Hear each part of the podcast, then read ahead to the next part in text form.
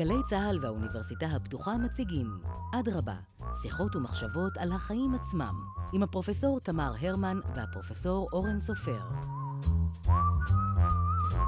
תמי, את מתחילה היום? אני עייף אחרי תורנות בהסעות עם הילדים.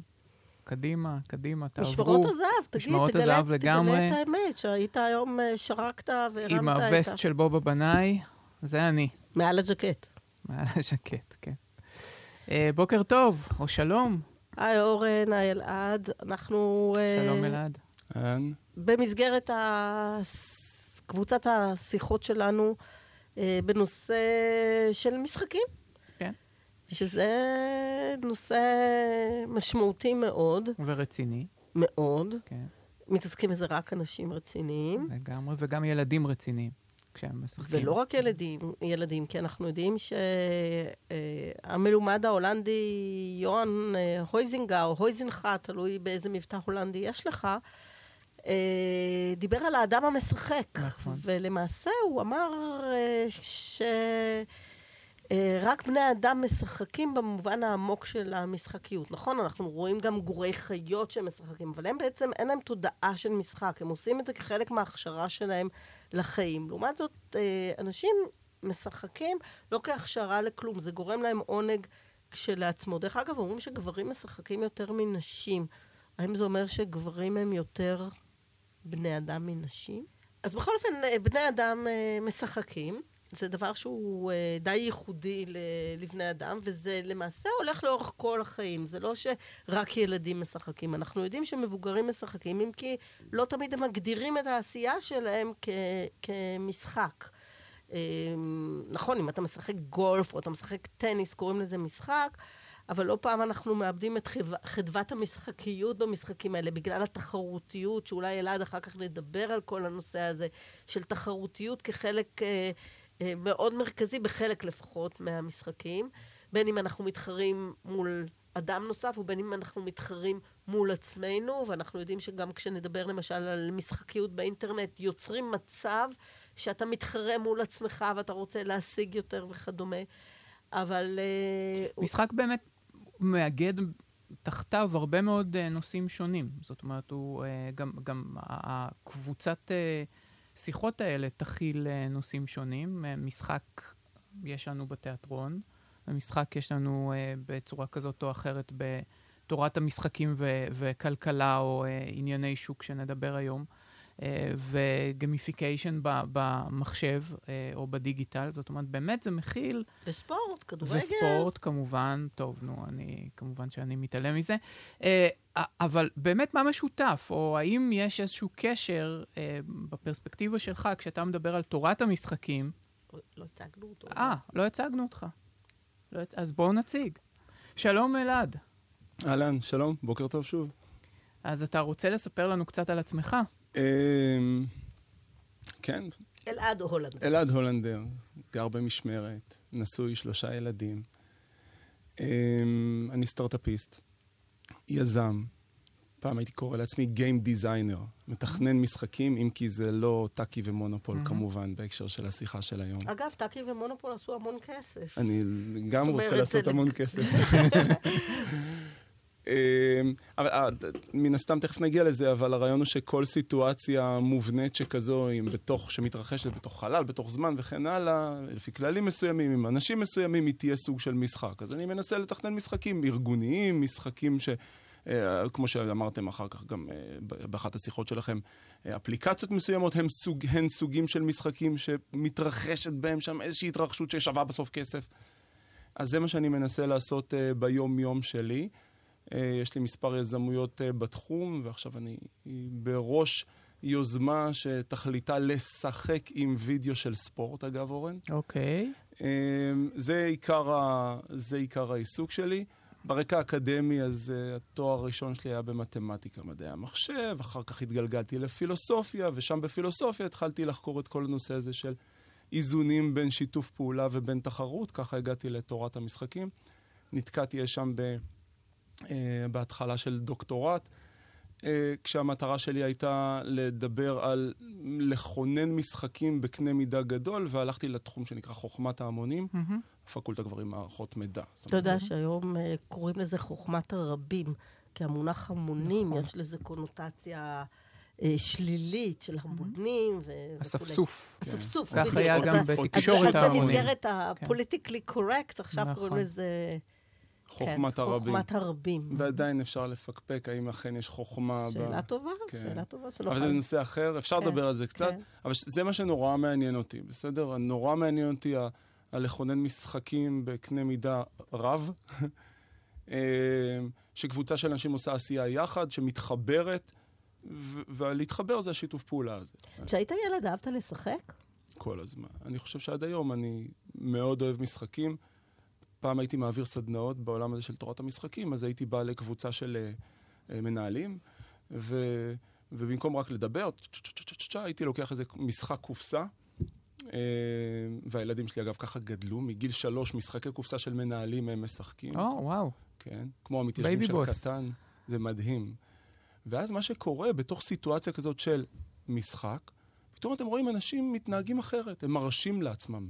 הם מרשים לעצמם להוריד, אה, להציג דמות אחרת שאולי יושבת בהם אה, עמוק בפנים, הם מרשים לעצמם להתבטא, הם מרשים לעצמם לחשוב אחרת, זה. משחרר? זאת מסגרת משחררת? לגמרי, לגמרי. כי כמו אתה ש- לא אתה, אתה, האני שלך הוא האני המשחק באותו רגע? אני, לא- אני, אני לא יודע מה זה לא אני, כן? אתה, יש בתיאוריות של האישיות, של פסיכולוגיה של האישיות, אני כבר לא זוכר, אה, גורדון אלפרט, אני לא, לא זוכר את השמות שלה, אבל תחשבו שבתוך כל אחד מאיתנו, כמו דוכן מסכות פנימי כזה, יש בתוכו את הכל. גופמן? אה, גופמן, אני- בדיוק. כן. אני דוקטור ג'קל ומיס, ומיסטר הייד הפנימי, יש כן. בתוכנו הכל, והכל השאלה המינון שבה, שבתוכו אתה, שאיתו אתה מוציא משהו החוצה. יש- ומשחק מאפשר את זה, אתה אומר. לגמרי. אני שיחקתי בתור ילד קטן, אפרופו השאלה, אה, מבוכים ודרקונים. היינו נפגשים, כן. זה היה חנוני לגמרי, אבל אפשרתי לעצמי, בחרתי דמות שכנראה לא מספיק הוצאתי אותה ביום-יום שלי. לא הצלחתי מספיק. ואז בתוך סביבה מוגנת, פתאום הרשיתי לעצמי להיות הדבר הזה שכנראה לא, לא מספיק הצלחתי להוציא אותו אחרת. אז איך עושים מזה כסף בעצם, או מנסים לפחות? מה, האמירה... מתורת המשחקים, מתוך, או מה זה בכלל תורת המשחקים? בוא, בוא נתחיל באמת. בוא, בוא קצת נ, נדבר על הרעיון של תורת המשחקים, ועל אה, האופן שבו זה יכול להשתלב ביום-יום. או אני אנסח את השאלה הזאת אה, ב- מכיוון קצת אחר. זאת אומרת, תמיד שיחקו, ופתאום הייתה איזו הערה לסוג מסוים של חוקרים של התנהגות אנושית, ואמרו בעצם, למשחק יש כללים, ויש דפוסים, נכון, וזה פתאום הפך להיות תורת. תורה. נכון. ומאותו רגע, האם הפאן של המשחק אה, נגמר, או מה אומרת לנו תורת המשחקים על הכללים האלה בכלל? אז קודם כל, היצור הזה שנקרא תורת המשחקים, אה, החל מסוף המאה ה-19 בערך כבר מזכירים את המונח הזה, תורת המשחקים. יש איזה מאמר שכתב מתמטיקאי בכלל ב-1920 בערך, 21, אמיל בורל, שהוא כבר ממש השתמש במינוח שנקרא תורת המשחקים. אבל שני החבר'ה שכתבו את התהילה זה ג'ון פון ניומן ואוסקר מורגנשטיין, הם כלכלן אוסטרי-יהודי ו... ו... ומתמטיקאי הונגרי יהודי, שנפגשים ביחד במסדרונות של uh, המכון ללימודים מתקדמים בפרינסטון. זה נשמע כמו התחלה של בדיחה. כן. אה, אה, אבל זה לא, אבל כן. הם, הם ברצינות תהומית, הכלכלן והמתמטיקאי התיימרו להציע דרכים מובנות, מובנות, נורא חשוב, לפתרון בעיות העולם. והם האמינו שבשתי דיסציפלינות שלהם, במפגש הזה, כי בסופו של דבר המתמטיקה תבנה לנו את הדברים, זאת מתמטיקה, וכנראה שכל דבר קשור לכלכלה, כי שאלת איך עושים מזה כסף. אה, אפשר למדוד את זה, follow the money, כן? והם כתבו יחד ב-44, 1944, ספר שנקרא תורת המשחקים והתנהגות כלכלית, והנה נולדה לה ילדה. ומהר מאוד הם לקחו סיטואציות, מצבי, אה, הם בעצם, זה בעצם תורה של קבלת החלטות, לא, לא מעבר.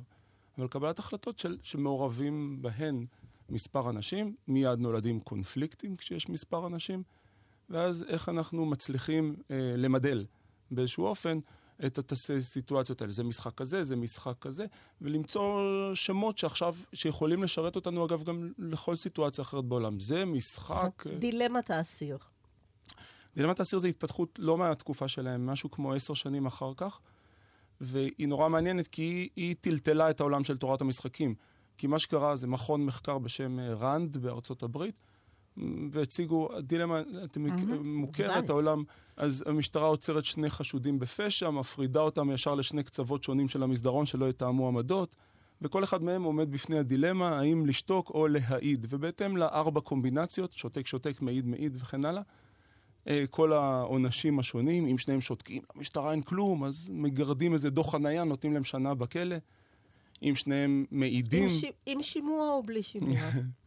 זהו, זה נראה פתאום uh, מזכיר כל מיני סיטואציות על הרשעות uh, של uh, ראשי ממשלה לשעבר וכולי, אם שותקים או לא שותקים. אז זה המצב המעניין של תורת המשחקים, שהם הפוכים, שאחד חותם ברור, את מדינה, ברור. והוא המדבר, כי מה קורה הרי? הם בקצוות שונים של המסדרון. הם לא יודעים מה יעשה השני. והמשטרה אומרת להם, תקשיב, ההוא מזמר mm-hmm. בצד השני. ואז אחד חותם עד מדינה, הוא יוצא ללא כלום, נכון, נקי לגמרי, והשני מקבל uh, הרבה שנים, מאסר עולם. וכמובן שעכשיו השאלה, מה האסטרטגיה, זה השפה, מה האסטרטגיה שכל אחד מהם יבחר? מסתבר שיש פה אסטרטגיה דומיננטית. מה האסטרטגיה הדומיננטית? לא לדבר, לשתוק. אז דווקא האסטרטגיה הדומיננטית, אפשר להוכיח את זה מתמטית, היא mm. לדבר. אה, באמת? כי, תחשוב, בוא נעשה ניתוח מהיר כזה. זה הווין ווין אבל לא לדבר, אם אני, אם אני זוכר נכון. זה הווין ווין לא לדבר. אוקיי. אבל אבל זה, לא, זה לא ההתנהגות. זה בדיוק הקטע. כן. שהווין ווין שלנו הוא לא לדבר, נכון. ואז לא יהיה פה כלום. אבל אנשים, הנה מילים חדשות שהן לא קשורות בכלל למתמטיקה, אנשים מפחדים, ולא נותנים אמון, ומה עכשיו, ואם ההוא מזמר בצד השני. אז אכלתי אותה בגתיים. הרי אם הוא ידבר, בטח שכדאי שאני אדבר, זה לא הזמן לשתוק. Mm-hmm. וגם אם הוא שותק, אם אני אדבר ואחתום על איזה עד מדינה, אני שוב אצא הכי נקי שרק אפשר. ולכן אנשים מדברים, וכמובן שכשכל אחד בוחר באסטרטגיה הדומיננטית כאמור לדבר, ושני אנשים מדברים, התוצאה היא עגומה, היא לא התוצאה האידיאלית, no. אורן, שאמרת. וזה, ו, וכאן, וכאן יש פה, כאן, כאן יש בעיה. כי מתמטית אה, היינו רוצים לעשות דבר מה, וזאת התוצאה. הרביע הזה שאומר, שנינו נשתוק, שנינו נסמוך, שנינו נתחבק, הוא, הוא הרביע הרצוי שאליו היינו רוצים להגיע במטריצת החלטות הזאת, אבל לא. אבל אחת הביקורות המרכזיות אה, כלפי התיאוריה הזאת, והיא אה, מאוד אה, נשמעת גם הגיונית, זה שההנחה היא שאנשים רציונליים. זאת אומרת, ההנחה שיש להם איזשהו שטנץ של מחשבה שמוביל אותם לאורך הדרך, ואנחנו בסופו של יום מאוד שונים אחד מהשני. אה, למה שאנחנו נתנהג באותה צורה? זאת אומרת, האם באמת אפשר למדל מתמטית התנהגות אנושית שהיא כל כך אה, בעלת שונות גבוהה? אם אתה באקדמיה, אז כן, כי אתה רוצה לחקור את זה, ואתה צריך לפשט, ואתה צריך לנוון את הסיטואציה, ואז אתה חייב למצוא איזשהו מודל מאוד פשוט, ובמודל המאוד פשוט אתה מחפש רציונל כלשהו שאתה יכול, חוק, חוקיות. ואם אתה בעולם העסקי? אז, אז, אז זו סיטואציה מורכבת יותר. זו סיטואציה מורכבת. אני, אני אתן לך דוגמה, בסדר? אוקיי. Okay. אה, משחק כזה של אה, מכרז על 100 דולר. ובמכרז שני אנשים, אה, אתה ותמר יכולים לשחק פה ביניכם, ואתה תציע איזושהי הצעה, ואת תציע איזושהי, ואתם יכולים להעלות את ההצעות לשלם כמה שאתם רוצים. תמי תמיד תנצח. תכף תשמע מה קורה במשחק הזה. כן, חוקי המשחק רק הם כאלה. חוקי המשחק, זה תמיד חשוב, יש חוקים למשחק. אז בחוקי המשחק מי שיציע את המספר הכי גבוה, ואתם יכולים להמשיך עד מתי שתרצו, מי שיציע את המספר הכי גבוה ייקח את המאה דולר, רק החוק הקטן, את הצעתכם האחרונה בכל מקרה אתם משלמים כדמי השתתפות. כלומר, אם הצעתך האחרונה הייתה 20 ושלך הייתה 30, אז שילמתי 30. אני אקח לך 20 ולך, ולך אני אקח 30, ואת קיבלת את המאה. אז את mm-hmm. יצאת מורווחת פה 70 דולר, וש, ואתה מופסד. מופסד 20. מה קורה במשחק הזה? אתם רואים אנשים משחקים, אני, משחק, אני יכול לשחק ביניכם, פשוט אין לנו זמן, אבל אני אספר לכם על השאלה שלך, באיזה דירקטוריון עסקי מאוד מכובד שאתם מכירים את האנשים שם. החבר'ה מתחילים לשחק, וזה, אתה אומר באיזשהו שלב כבר 90, ואת אומרת 99, ואת לכאורה עכשיו מורווחת 1 אה, דולר, ואתה מופסד 90, ואז אתה אומר 100, רק כדי... ואז אתה בברייק איבן, רק כדי לא להפסיד, ואת מופסדת פה 99, ואז את עושה את הצעד הנוראי, את אומרת 101. את אמנם מופסדת אחד, אבל את לא מופסדת 100 או 99, כן? Mm-hmm. וזה ממשיך, ואני מספר לכם, באותו דירקטוריון מכובד, אנשים סופר חכמים, זה נסגר על 360 דולר. 360, באתי אחרי ההרצאה שאני נתתי שם לאותו דירקטור, דירקטור מוכר, אומר לו, תגיד, למה לעזאזל קנית שטר של 100 ב-360 דולר? אני לא מבין את ההיגיון העסקי. לא מבין. מה המתמטיקה? איזה מתמטיקה מסבירה את זה? ואז הוא אמר לי, תקשיב, אני קניתי את השטר הזה במחיר מציאה. אמרתי לו, תסביר לי. הוא אמר לי, הייתי מוכן לשלם על השטר הזה הרבה יותר. אני ב-260 דולר, כן, 360 פחות 100, אני ב-260 דולר קניתי מסר חשוב לכל חברי הדירקטוריון. והמסר הוא, סליחה על השפה, Don't fuck with me. Mm-hmm. זה היה המסר. נפלא. זה, אתה יכול עד מחרתיים ל- לראות, ל- ל- לעשות מתמטיקה פשוטה, אבל ברגע שאתה מגיע למציאות, אריאל רובינשטיין, mm-hmm. פרופסור רובינשטיין. פרופסור רובינשטיין, חתן פרס ישראל כן. לכלכלה, חוקר תורת המשחקים, כתב איזה מאמר בהארץ לפני, ב-2003, כתב איך תורת המשחקים תפתור את בעיות גוש היורות ואת בעיית הגרעין האיראני. חובה לקרוא, נכון? מתכון ל... לפתרון. לפטרון, לפ... ואז הוא אומר, תקשיבו, זה, באקדמיה זה הולך אחלה, אבל בני אדם הם מגוונים, כמו שאמרת, אורן, ואין להם רציונל אחד, ואחד בשבילו זה מאוד, אה, זה פתרון יפה, ואחד בשבילו זה נורא עצוב, ובסופו של דבר הוא אומר, אני 40 שנה חוקר את תורת המשחקים, ציטוט, אני 40 שנה ועוד לא מצאתי לה שימוש מעשי אחד. אז הוא מקצין, אבל, אבל, אבל המעבר הזה למציאות הוא נורא קשה. אבל בכל אופן, יש, אנחנו יודעים שהמחקרים, למשל, של, של אה, טברסקי וקרנמן, הם כן, המידול הזה כן מוצא דפוסים אה, משותפים אצל אנשים. למשל, ה-loss aversion. זה שאנחנו מעדיפים לא להפסיד על פני להרוויח. זאת אומרת שהחשש מהפסד הוא יותר גדול, ואתה כן יכול לראות לזה אה, אה, התממשויות ב, ביומיום שלנו. אני מסכים לגמרי, ואני אומר, ו, ובהקשר של מה שאמרנו על דילמת האסיר, אז באמת מאז 1950 בערך נכנסו לתחום פסיכולוגים, סוציולוגים, זואולוגים, כי תורת המשחקים שמדברת בכלל על מערכות יחסים, אם תרצו, זה לא, אפילו לא חייב להיות רק יונים ונ, יונה ונץ, זה, זה, זה, זה, זה לא בהכרח מושג של בני אדם. אה, אז, אה, ו, ו, ו, ואז באמת אפשר לבוא ולנסות איכשהו למדל אה, ולחפש או למצוא patternים בהתנהגות, בהתנהגות האנושית, כמו שאמרת באמת במחקרים של כהנמן וטברסקי, הוא גם לקח על זה פרס נובל, בכלכלה, אפילו שהוא פסיכולוג, כן? כן. ובאמת היום אין תחום כזה שנקרא סתם כלכלה, או יש תחום, אבל אנחנו מדברים, אם כבר, על כלכלה התנהגותית, ו, ו, וקנמן עוד תורם את תרו- את תרומתו, ודן אריאלי היום אה, עושה הרבה רעש אה, אה, סביב העולם הזה של כלכלה התנהגותית. כולנו מכירים את הספרים הפופולריים שלו, שלו בתחום הזה, ובאמת אפשר לראות אה, איך אנשים מתייחסים, או קנמן, ב, ב, באותה תיאוריה שנקראת תורת הערך, מנסה באמת להסביר איך אנשים משווים ערך למשהו, ומסתבר שהערך הזה הוא לא straight forward כלכלי. ברשותך, משחק קטן, תמר. כן? המלאך גבריאל נוחת פה עכשיו, קוראים לזה משחק האולטימטום, כן?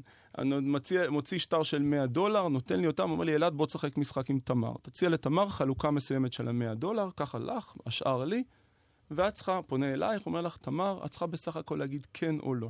את אומרת כן, החלוקה כפי שאלעד הציע, את אומרת לא, פוצצת את המשחק. ואז שום דבר, נדה ונדה. אז אני מציע לך, תמר, משחקים, כן? מהמם. אז אני מציע לך אה, דולר אחד. בשביל דולר אני לא נכנסת איתך למשחקים. בשביל דולר אחד לא נכנסת. אורן, אתה לוקח?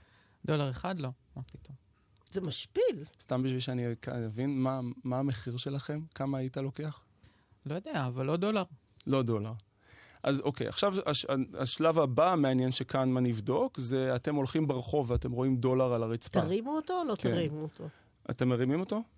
או שזה החוליות קצת קשה זה בגב? תלוי אה, אם אנשים מסתכלים. נכון. להתכופף בשביל דולר, זה נראה עשרה, לי קצת משפיל. עשרה, לא יודע, שטר של עשרה דולר, תרימי?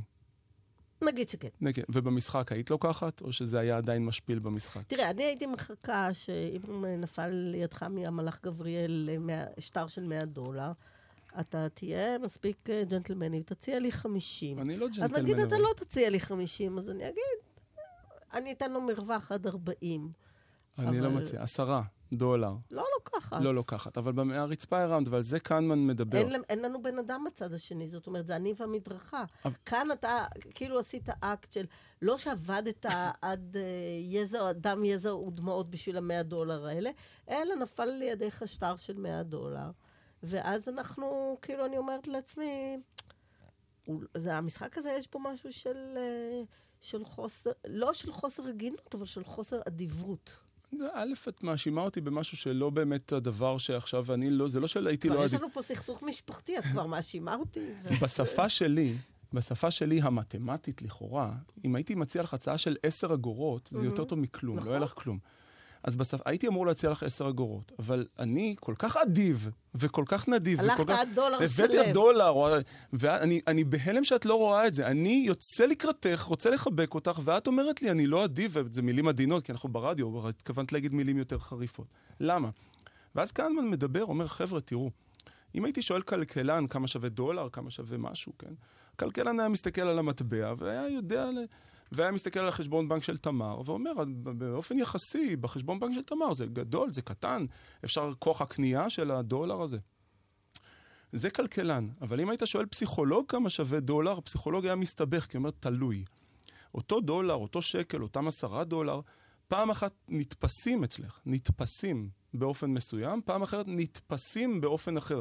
זאת אומרת, בסופו של דבר אין ערך אבסולוטי למטבע, אלא יש ערך יחסי נתפס. ואז מה שקהנמן עושה, זה בעצם מסביר לנו את הערך הנתפס, ואיך אותם 20 דולר, כשהרווחתי אותם, נתפסים כך, וכשהפסדתי אותם, כמו שאמרת מקודם, נתפסים אחרת. הרבה יותר כואב לי, זאת אומרת, לצורך העניין, רק בשביל להסביר את זה הכי, ברמה הכי... אם מצאתי 20 שקל ברחוב, שטר של 20 שקלים ברחוב, איזה יופי מצאתי, ואחרי זה איבדתי אותו. איפה שמתי אותו לעזאזל? איבד- כיבסתי את זה עם הבגדים, והלך. אז לא חזרתי לאותה נקודה. הרווח של ה-20 וההפסד, הם לא מאזנים אחד את השני. האם זה מה שיכול אולי להסביר לנו את העובדה שכלכלנים למעשה לא מצליחים לחזות את התנודות הכלכליות והתנהגות כלכלית של אנשים? כי סך הכל אנחנו יודעים שתורת הכלכלה עומדת כל כמה שנים בפני שוקת שבורה ביכולת שלה להסביר את ההתנהלות של הכלכלה המקרו. א', קשה לי להגיב על המקרו. מהידע שלי, מהניסיון שלי, קשה לי להגיב על המקרו. אני חושב שבאופן כללי היומרה שלנו לתת נוסחאות לאיך אנשים יתנהגו היא יומרה, היא, יומרה, היא יוהרה כמעט. לבוא ולנסות לומר איך אנשים יתנהגו. פעם היינו אומרים שכל אחד מתנהג ואיכשהו השוק מסדר את עצמו. אדם סמית, היד הנעלמה. נכון, היד על ה... הנעל- כן. תגיד, אנחנו כשאנחנו מסתכלים על, ה, על טלוויזיה, אני זוכר שפעם אה, דיברנו על זה שמרגע שהפכנו להיות אה, אנשי מדעי החברה, זה קצת אה, חירב לנו את, אה, את חוויית הצפייה ואת היכולת אה, להסתכל בצורה נאיבית יותר על המשחק הפוליטי. זה חירב לנו הכל, אפילו אנחנו לא יכולים ליהנות מחתונות, כי אנחנו יודעים למה עושים חתונה ב... ברוב עם, מה המשמעויות חתונה, של אני זה. בספק אם היינו נהנים גם קודם, אבל אה, באופן כללי. על- יש על- אנשים שנהנים מחתונות. באמת? ולא- כן. פגשת כאלה? השאלה היא איך זה שינה בעצם, זאת אומרת, האם הפרספקטיבה שלך היום על החיים היא סוג של uh, הסתכלות משחקית? זאת אומרת, אתה, אתה רואה את תמר ואותי, ואתה רואה את המשחק בינינו, uh, האם זה ביום-יום שלך? האם אתה כבר... האם זה הכלי, המשקפיים שדרכן אתה מסתכל על העולם? אני בעיקר, אני, אני בעיקר מבין שהיום בני אדם, המינוח הזה של השחקן הרציונלי, האדם הרציונלי, שזה הנחת היסוד של תורת המשחקים כמובן, אמ, אני, אני לא מאמין בו, ברציונל, ה- ב, ברציונל. יכול להיות שיש רציונל, אבל הרציונל של שני אנשים הוא שונה, וכאמור אפילו הרציונל של אותו אדם, היום הוא כך והיום הוא כך. והרציונל הזה, כמו עם ה-20 שקלים של מקודם. והרציונל לא, הזה... אתה הצעת לי רק עשרה, אנחנו לא הגענו ל-20. אז זה ה-20 שקלים של... סליחה, אה, עשרה, אוקיי, של נכון. המשחק השני. והרציונל הזה לא בהכרח משרת אותי ביום-יום. כי אני רואה שאני לכאורה נורא רציונלי, כשאני יושב בצורה אה, בניחותא ומתכנן לעצמי תוכניות לאיך אני רוצה להתנהג בעולם. אני, אני עושה תוכניות לא רעות בכלל, ובפועל אני לא ממש נוהג כך. תבדקו אנשים על uh, כמה הם מרוצים מהתזונה שלהם, וכמה הם מרוצים מהספורט שלהם, וכמה הם מרוצים מהזוגיות שלהם, וכולם יכולים לכתוב לכם מאמרי ניירות. אבל כשאתה מסתכל על אחרים, כן. עליך אני מבין, יש אה, היבטים שהם לא רציונליים, אנחנו יודעים, אנשים מעשנים, זה לא החלטה רציונלית לעשן. נכון. אבל כשאתה מסתכל על אחרים, אתה מסתכל על זה דרך הפרספקטיבה הזאת, אז הגברים מנהוג הנשים ממאדים, זה התוצר, זה האישית, הדבר שהכי חזק שאני לוקח מהעולם הזה של תורת המשחקים. כי אני מבין שאתה שונה ממני, אורן. אני לא, ש... אני לא מתעכב על זה הרבה, כשאתה, יש לך רציונל שונה ממני, אני לא נעלב מזה. אני לא... וזה מאפשר לי מערכת יחסים איתך. כי אם הייתי מצפה ממך לפעול לפי הקוד המוסרי שלי, לפי, לפי הקוד האתי שלי, להאמין באותו סולם ערכים שלי, זה לא היה מאפשר לנו. דווקא הדוגמה הזאת היא לא כל כך טובה, כי הרעיון הוא שאתה ואני חולקים את אותו רציונל, ודווקא תמי אה, שונה באמוציונליות שלה. בהיותנו גברים. אני ו... חושש לומר, אבל... יש לזה המון ביקוש היום, נכון? לתורת המשחקים. זאת אומרת, ארגונים אה, אה, מאוד אה, מעוניינים בסחורה הזאת. תנסה להסביר לי למה יש לזה כל כך הרבה אפיל היום, או שזה Buzzword ובשלב הבא נעבור לדבר אחר. כי סך הכל יש המון אנשים שעושים מזה כסף. זאת כן. אומרת, כל התעשייה של הייעוץ הארגוני, אה, היום הרבה מאוד מתעסקת בשאלה הזאת, ובאמת לוקחים אותם לשחק כל מיני משחקים. אז... מה אתם מנסים להעביר ב... אז, בדבר הזה? אז רגע, אז הדבר ש... תורת המשחקים פר אקסלנס, לפי ההגדרה, זה, זה לא תעשיית הייעוץ הארגוני. אבל נג... אה, תעשיית הייעוץ עושה עם, עם זה הרבה שימוש, נכון? נכון, אני, אני אומר, אבל יש, קודם כל, תורת המשחקים עצמה, והתתי תורות, תורת המכרזים נכון. וכדומה, זה... זה תחום מתמטי, זה, כלכלי. אבל, ולשם יש יועצים שעושים הרבה כסף כדי, לה, כדי לייעץ לחברה כזו או אחרת כמה לשים במכרז, או איך לבנות מכרז. כדי, אוקיי. כדי למקסם את המכרז. זו דוגמה אחת, ובכלל באופן כללי בסיטואציות של משאים ומתנים, שם תורת המשחקים וה, והיועצים למיניהם עושים את הרבה כסף שציין. בנגזרות אחרות, אנחנו רוצים, יש בתורת המשחקים תחום שנקרא מכניזם דיזיין, תכנון מכניזמים, תכנון סביבות, תכנון משחקים. כמו שאני יכול לתכנן מכרז, אני יכול לתכנן אולפן. אני יכול לתכנן מערכת כבישים, ואני רוצה במערכת הכבישים לתכנן אותה כך שהאדם, הנהג נגיד, יונה לעשות דבר מה. למשל, יונה, יונה לנהוג בנתיב הזה לעומת הנתיב ההוא. ועכשיו אני צריך לצ... לתכנן מערכת תמריצים שתניע אותו. אם אני מבין, פעם, פעם היה גיבור שכובש את יצרו. אם היינו צריכים לחנך למשהו בעולם, זה אין יצר.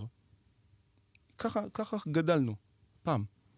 הבן אדם הוא רציונל, ראוי שיכבוש את יצרו. זה נורא. אבל ככה גדלנו. והיום יש איזושהי התפתחות שכזו שמאפשרת לי להיות בן אדם הומניסטי.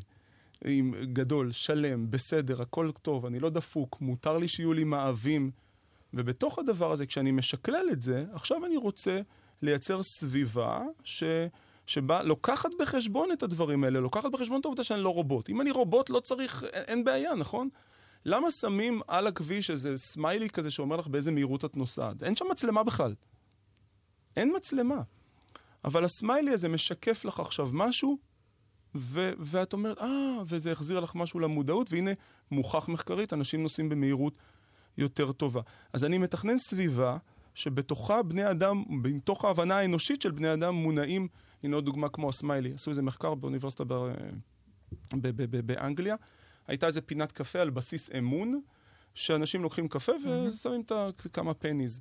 ואתם רואים שלא כולם שמים את הכסף, כמובן לא בגלל שהם גנבים, פשוט בגלל שאין לי בדיוק כסף עליי באותו רגע, אני אשים אחר כך. ואז רוצים לראות איך לתכנן סביבה שתניע את האדם לשחק בצורה אמינה. כלומר, לשים, ואפשר לבדוק את זה, האם זה עכשיו מובהק סטטיסטי שאנשים שמים יותר. וכל מה שעושים, מחליפים את העיצוב, פשוט עיצוב של הקירות. ולצורך העניין, תחשבו על החלפת הפוסטרים שעל הקירות. אז פוסטר של אה, חלב יעשה ככה, ופוסטר של, אה, לא יודע מה, כן, יעשה משהו אחר. מה היה הפוסטר שגרם לאנשים את הכי הרבה אמינות? זוג עיניים גדולות כמו האח הגדול. והזוג עיניים הגדולות, אין שם באמת מצלמה, זה בדיוק כמו הסמיילי. אז אפשר לתכנן סביבה שמעודדת מישהו לעשות עשייה אחרת. בכל, ואת זה עושים בארגונים המון. החל מה, מה, מאותן, מאותם תכנון של קירות, וכלה ב... ב, למשל, הייתי באיזה ארגון גדול, עשרת אלפים עובדים כאן בארץ, והמנכ"ל שם רוצה שהעובדים יהיו יותר ראש גדול, יציעו יותר הצעות לשיפור. כמובן הוא בא ואומר להם, חבר'ה, הארגון על הגב שלכם, אני רוצה שכולכם תהיו ראש גדול, וחשוב לי שתרגישו שאתם תורמים אישית, ו, ו, והדלת שלי תמיד פתוחה. אתם מכירים את הנאום, זה הנאום הקבוע. איש לא נכנס דרך, דרך, דרך דלתו, אבל זה הנאום הקבוע. למה? ובשפה של תורת המשחקים אין מספיק תמריצים לשחקן להתנהג באופן מסוים. הוא לא מבין שזאת מטרת המשחק, הוא לא מאמין לזה, הוא מפחד, אין לו מספיק תמריצים. או שסתם הוא בא לבוס הישיר שלו, בוס בוסית הישירים שלו, ואמר, יש לי הצעה שתשנה את החברה הזאת, וקיבל את התשובה, אה, זה לא יעבוד. או... אז איך משנים את זה? אז למשל שם עשינו מערכת של שקיפות. אה, עם, שאנשים יכלו להעלות הצעות, וזה הגיע עד המנכ"ל, והמנכ"ל מראש נתן endorsement ואמר, אני, ש... אני, אני אממן הצעות עד ככה וככה. Mm-hmm. גם לא סתם אמר לאנשים, תהיו innovative, אלא אמר, אני רוצה עכשיו הצעה, והציג להם challenge מאוד... אה... קונקרטי. כן, במקום סתם תהיו יצירתיים, זה לא עובד, תהיו יצירתיים, צריך להיות ממוקדים. ואני אומר לכם ששלוש שניות אחרי שעלתה שם מערכת דיגיטלית לאוויר, ש, שבה אנשים יכלו להעלות הצעות שכולם ראו אותן, שקיפות זה דבר חשוב. שלוש שניות אחרי, אני הייתי שם, ראיתי בעיניים, נכנסת הצעה של מאה ומשהו עמודי PDF. מאה ומשהו. מה השאלה הראשונה שאתה שואל את עצמך? איפה לעזאזל זה היה עד עכשיו? בדיוק. מאה ומשהו, הבן אדם לא כתב את זה אתמול. מאה ומשהו. אבל הוא חיכה לרגע, לא, או לפתיחה לא, המתאימה? לא, או... הייתה לו, לא הייתה לו את הסביבה שאפשרה לו להתבטא. אז בשביל מה הוא כתב את זה? הוא, יכול להיות שהוא כתב את זה ובזמנו ניסה להציף את זה, אבל נתקל, ב, ב, הארגון לא היה ערוך לשמוע את זה. הוא כתב את זה והבוס בוסית הישרים שלו דחו אותו. המצאת האינטרנט... נוצר מצב מאפשר אה, מסוים, שזה היה אצלו בטעון אך נצור. וברגע מסוים כן הייתה אפשרות, הוא הרגיש שיש איזושהי אפשרות. זה יותר הקריאה שלו של הסיטואציה, אני חושבת. אה, והשאלה באמת, איך אנחנו יוצרים את, ה, את, את המצבים האלה. אפשר היום לבוא ולנתח מה מניע אנשים, בסדר? ויש בעולם המשחקים, ובטח תיגעו בזה, יש מה שנקרא ניתוחים של אה, סוגי שחקנים. ממש mm-hmm. כמו לייצר פרופיל של כן. יש אה, חוקר ידוע שהתחיל עם כל הסיפור הזה, בחור בשם ריצ'רד ברטל ב-1996, כתב על player types, נתן ארבעה סוגים, ואם עכשיו אני ממפה את ה... את ה את, את ה player types, אז אני יודע שאת מונעת יותר מא' ואתה מונע יותר מב', ואני עכשיו צריך לייצר סביבה ש...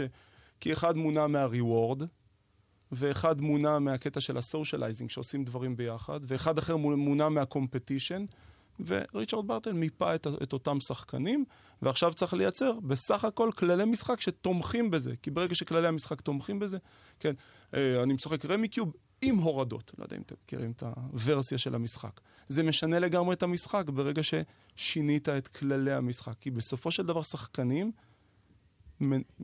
מגיבים לכללי המשחק. זה הדבר הכי חשוב, אני את השחקנים קשה לי לשנות. מה שאני יכול לשנות זה את מבנה המשחק. תשנה את מבנה המשחק, ובני אדם יתנהגו אחרת. לסיכום השיחה המעניינת שלנו, יש לך עצה לתת לנו? אנחנו נורא כזה... אני כבר חשבתי על טפט של אה, עיניים, עיניים גדולות, גדולות. בכל מיני מקומות שהייתי רוצה שאנשים יתנהגו אחרת.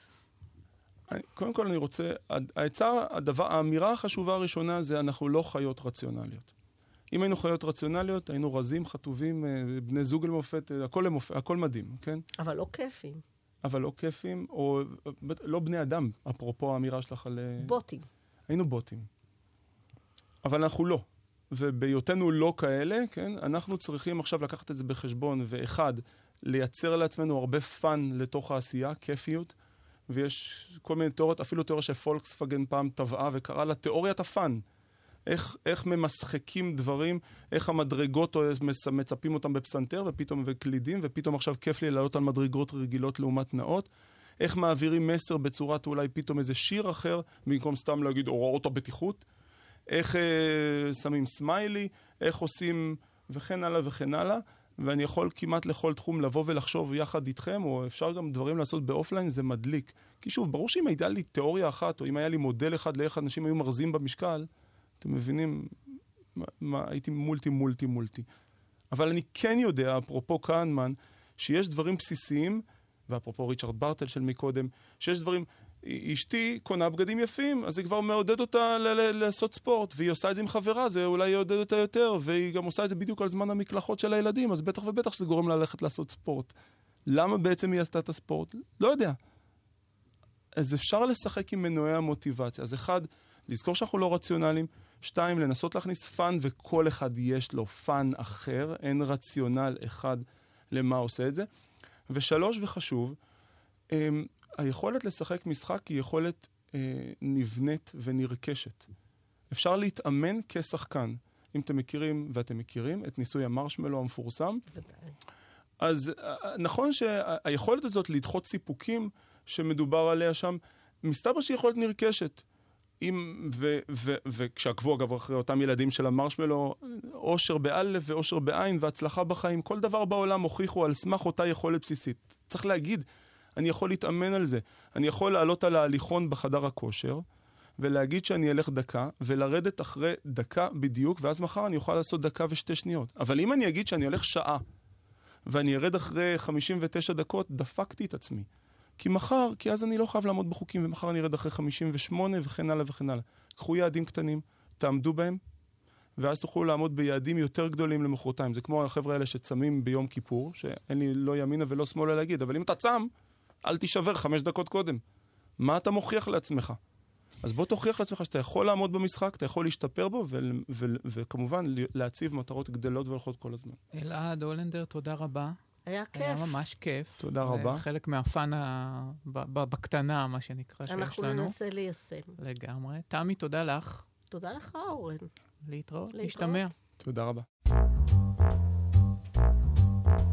אדרבה, מגישים הפרופסור תמר הרמן והפרופסור אורן סופר, האוניברסיטה הפתוחה. עורכת נוגה קליין, מפיקות ליאור ארליך ודנה חיות שני. תודה למאיה להט קרמן ולאביה גל.